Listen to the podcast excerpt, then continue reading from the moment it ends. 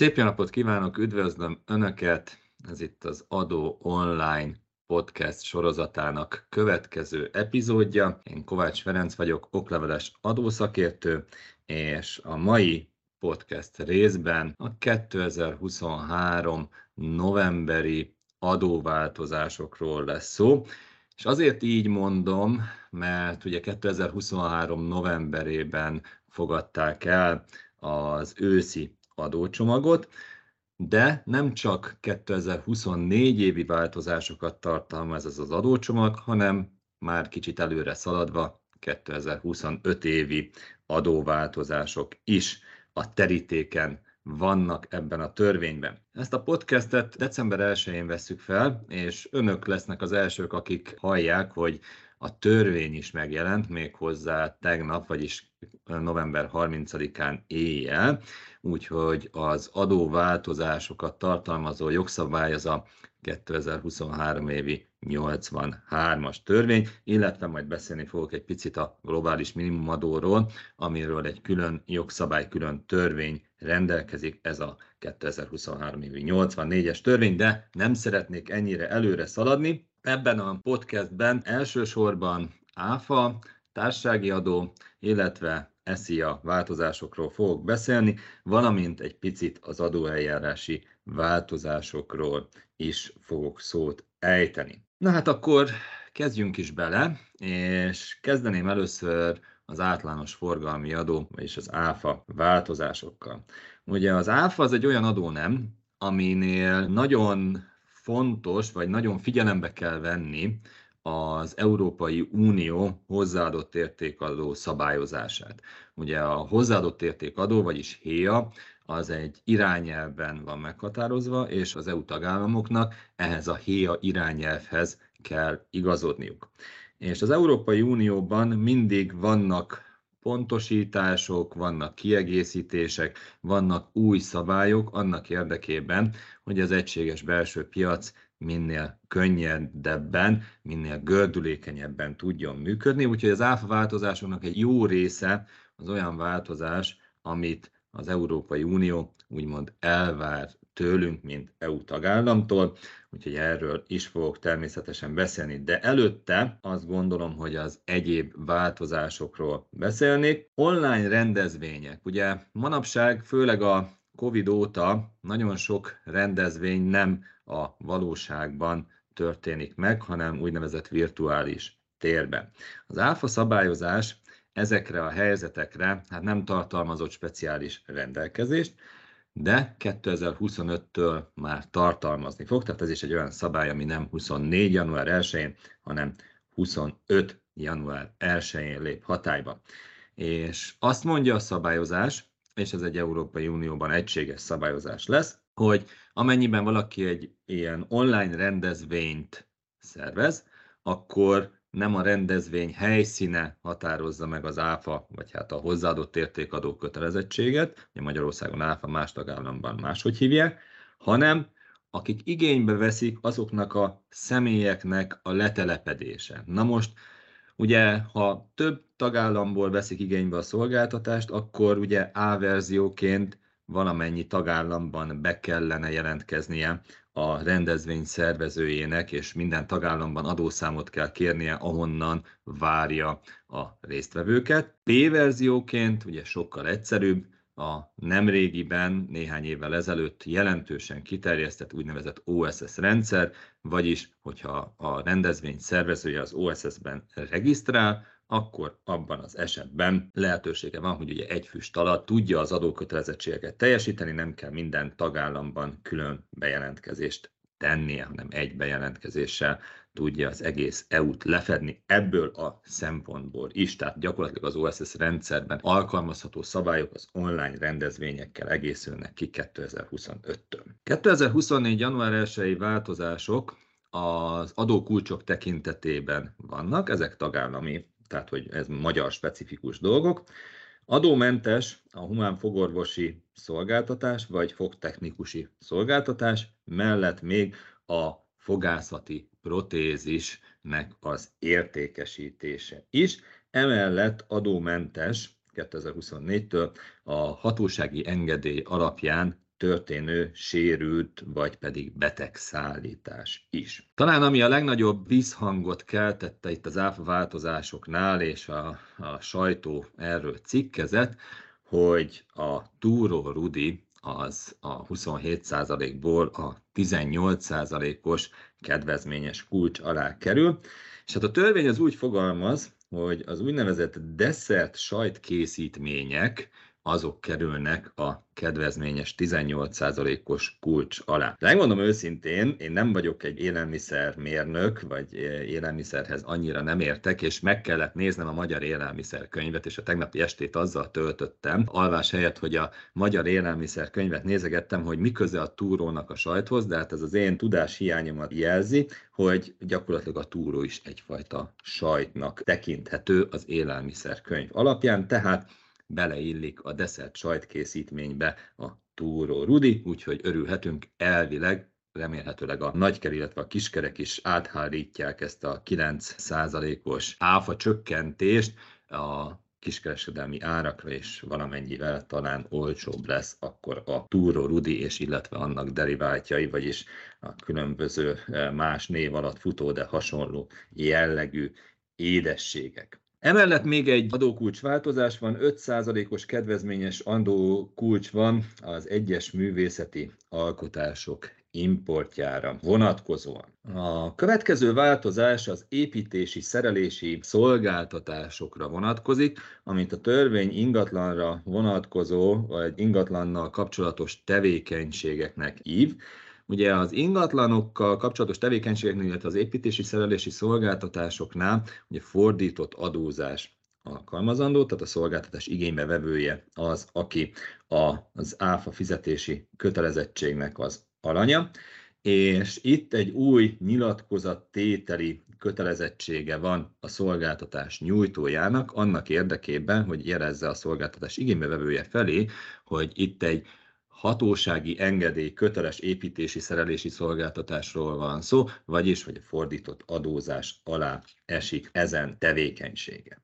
A következő változás az egy hosszabb évű változás lesz, tehát 2024. júliusától indul, és egészen 2028. júliusig tart az átmeneti időszak.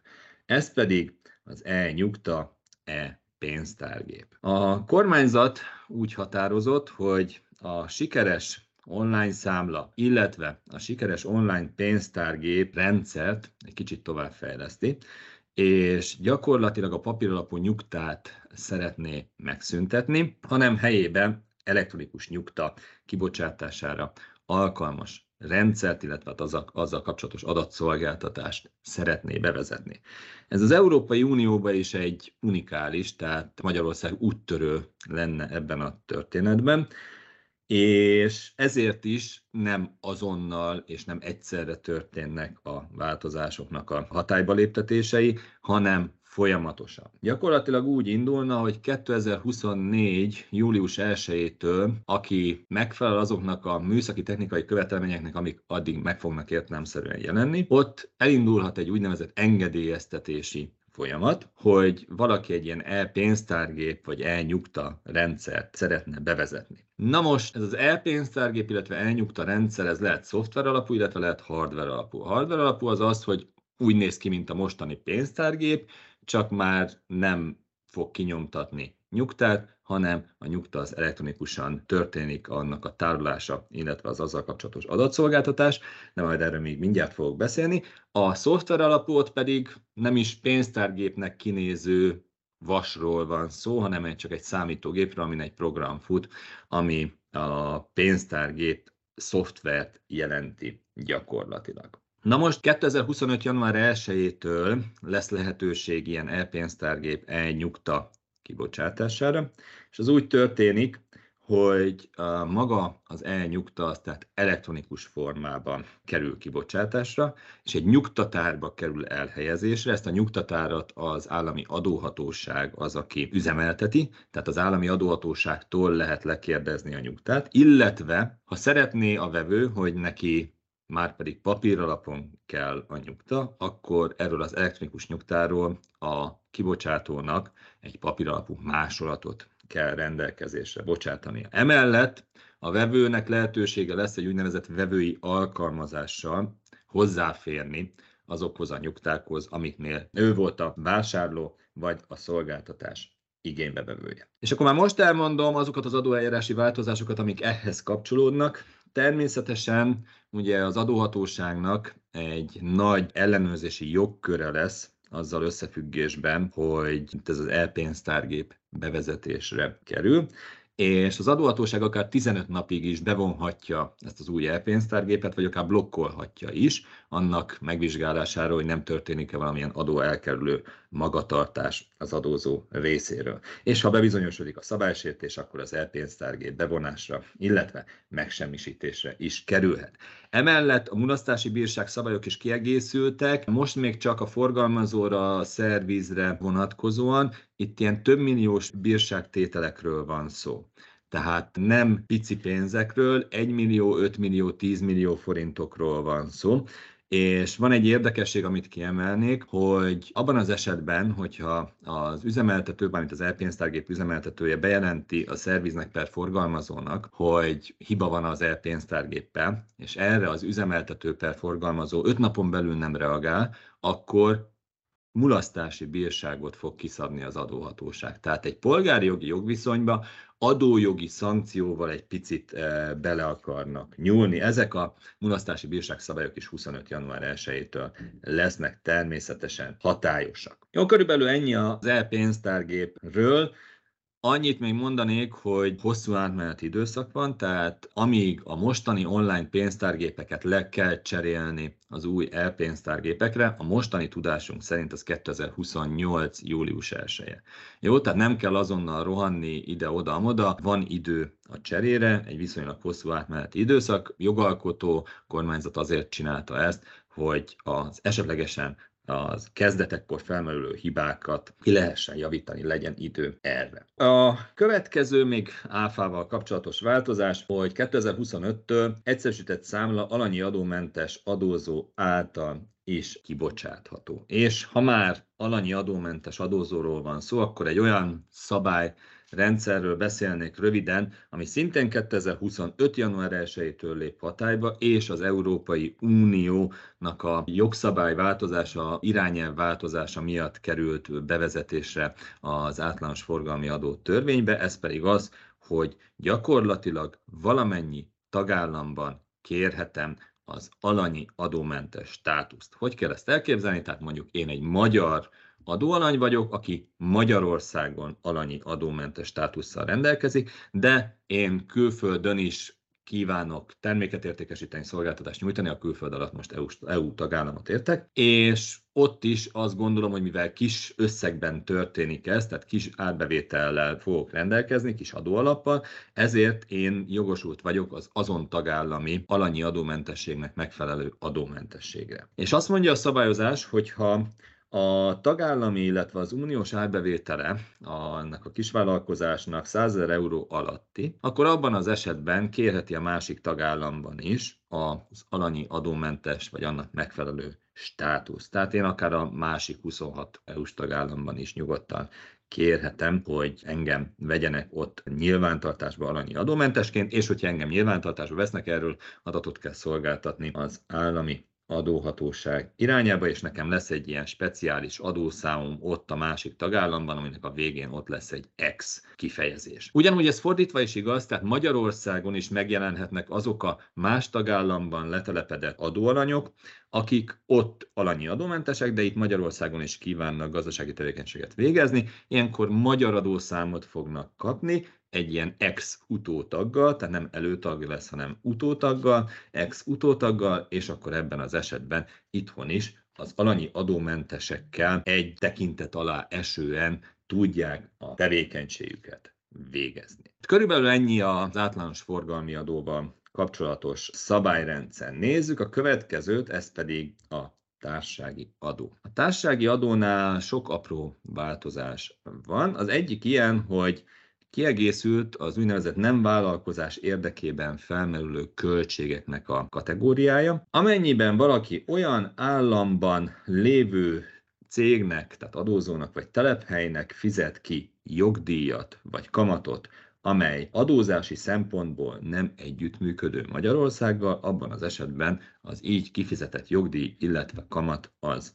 nem a vállalkozás érdekében felmerült költség, vagyis azt költségként nem lehet elszámolni számítelileg, illetve hát a társasági adó szempontjából. Egy miniszteri rendelet határozza meg, hogy melyek azok az államok, amelyek nem együttműködőek ebből a szempontból Magyarországgal.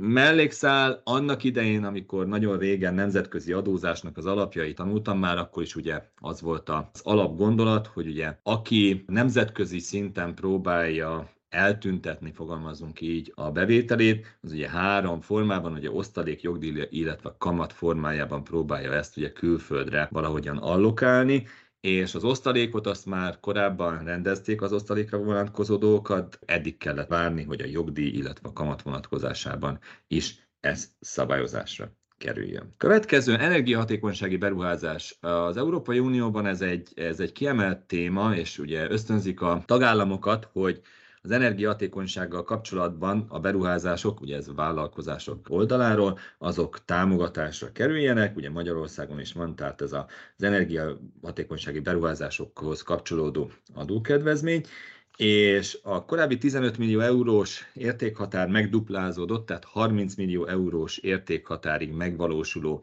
beruházásokra lehet ezt alkalmazni. Bevezeti a törvény az úgynevezett alternatív beruházás fogalmát, vagyis hogyha valaki alapból csinált valamilyen beruházást, ami annak tudna minősülni, hogyha kérte volna az energiahatékonysági beruházásra vonatkozó kedvezményt, akkor megadja a hatóság, illetve az épületre irányuló beruházás is energiahatékonysági beruházásnak minősül. A másik ilyen, fogalmazunk úgy, nagy játékosokat vagy nagy adózókat megillető kedvezmény az úgynevezett fejlesztési adókedvezmény. Idáig az volt a szabály, hogy 100 millió euró feletti kedvezmény igénybe vételénél ugye külön kormányhatározatnak kellett születnie. Ez a 100 millió eurós értékhatár növekedett 110 millió euróra. Majdnem forintot mondtam, de nem forint, hanem euróra. Kiva, kiva szabályoknál egyetlen egy dolgot emelnék ki, ez pedig az, hogyha az átkörűen működő részvénytárság, nyilvánosan működő részvénytárságát,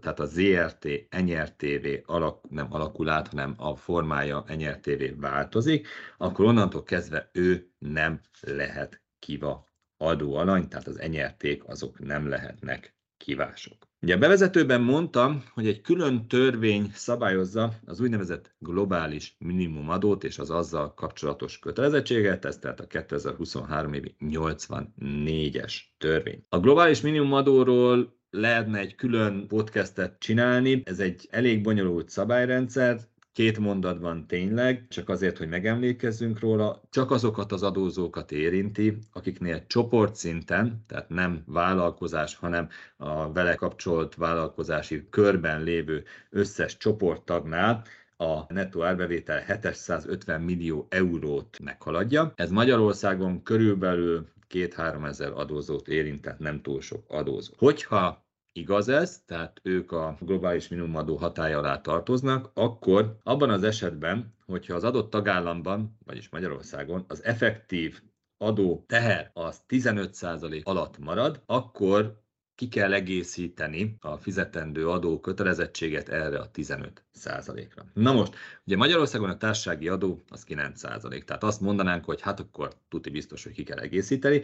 Na most ez annyira azért nem igaz, mert nem csak a társasági adót kell ide beszámítani, hanem a helyi iparűzési adót, az innovációs járulékot, illetve az úgynevezett Robin Hood adót is. Azzal egy picit már azért megnövekszik az effektív adóterhelés. A kormányzat számolt, és néhány száz milliárd forinttal gondolja, hogy megnövekszik a költségvetésnek a bevétele emiatt a globális minimum adó miatt. Na hát akkor ennyit a társági adó és a kapcsolt részeinek a változásairól, és akkor nézzük a személyi jövedelemadót. A személyi jövedelemadónál szintén egy, akár egy külön podcast témája is lehetne az USA-magyar kettős adózási egyezménynek a 2023. december 31-i megszüntetése miatti szabályváltozások. Na most a személyi jövedelemadó tekintetben és a magánszemélyek tekintetében ugye az a legnagyobb kérdés, hogy mi van akkor, hogyha nekem USA-ból származó kamat, illetve tőkejövedelmem van, tehát mondjuk árfolyam nyereséges, vagy ellenőrzött tőkepiaci ügyletem van, akkor milyen adószabályokat kell alkalmazni. Na most, hogyha a tavalyi, vagy hát bocsánat, még az idei szabályokat néztük volna, akkor azt lehetne mondani, hogy ilyenkor úgynevezett egyéb jövedelemnek fog minősülni, ami nem kedvező az adózóknak a, a részére. Ezért a kormányzat, illetve hát a jogalkotó úgy döntött, hogy nem minősül egyéb jövedelemnek az sem, hanem ugye a normál, speciális különadózó jövedelem marad, abban az esetben, hogyha OECD székhelyű személy vagy adózó értékpapír kibocsátásából származó jövedelem, vagy egy ilyen személy által fizetett kamatot szerez meg a magánszemély, tehát a az USA-ban székelő bankok, illetve befektetési szolgáltatóktól származó kamat, illetve tőkepiaci ügyletből származó jövedelem vagy árfolyam nyereség az továbbra is külön adózó jövedelemnek minősül. Külföldi művész, előadó, illetve a sporttevékenységet végző esetében egy ilyen speciális szabály kerül bevezetésre,